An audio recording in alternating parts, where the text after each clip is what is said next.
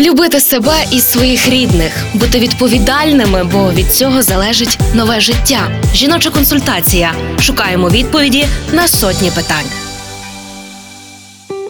Кращий час для здачі цього аналізу ще планування вагітності у разі незапланованої вагітності на ранніх термінах, бо певні результати досліджень можуть стати показом для переривання вагітності.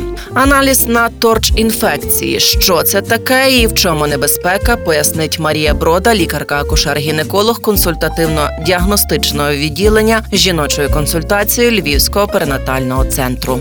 Торч інфекції це такий е, комплекс інфекцій, який включає токсоплазмоз, краснуху, цитомегаловірус і герпес першого другого типів. Найчастіше на етапі планування вагітності, приблизно за 6 е, місяців до е, планування вагітності, рекомендовано обстежитись на торч інфекції з визначеннями імуноглобулінів типу G та M. Для чого? Для того, щоб лікар-гінеколог мала можливість переконатися в цьому, що організм жінки готовий до виношування вагітності, тому що на етапі планування вагітності можна визначити білки гострої фази типу імуноглобуліни М, які є перешкодою для планування вагітності, через те, що вони можуть впливати прямо на розвиток плода і закладку всіх внутрішніх органів на етапі е, формування організму дитини, тобто перших 12 тижнів вагітності. Якщо виявиться будь-яка інфекція до етапу планування вагітності в гострій формі, потрібно перше провести адекватне лікування і потім планувати вагітність. Під час вагітності, якщо жінка не обстежувалася до планування вагітності на торч інфекції,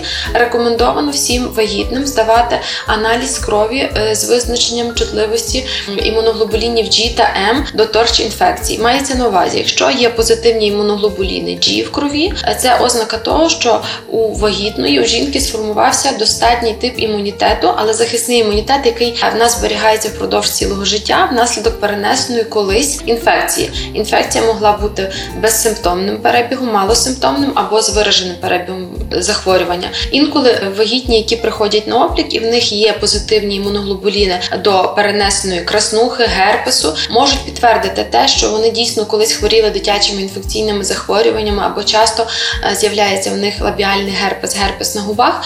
Е, Якщо ж таких е, не було інформації щодо перенесеного гострого епізоду захворювання може бути е, провоковано ін'єкціями, вакцинаціями в ранньому дитинстві е, до вірусу краснухи, вірусу герпесу е, і до решти інфекцій. Партнер рубрики Львівський обласний клінічний перинатальний центр. Реклама.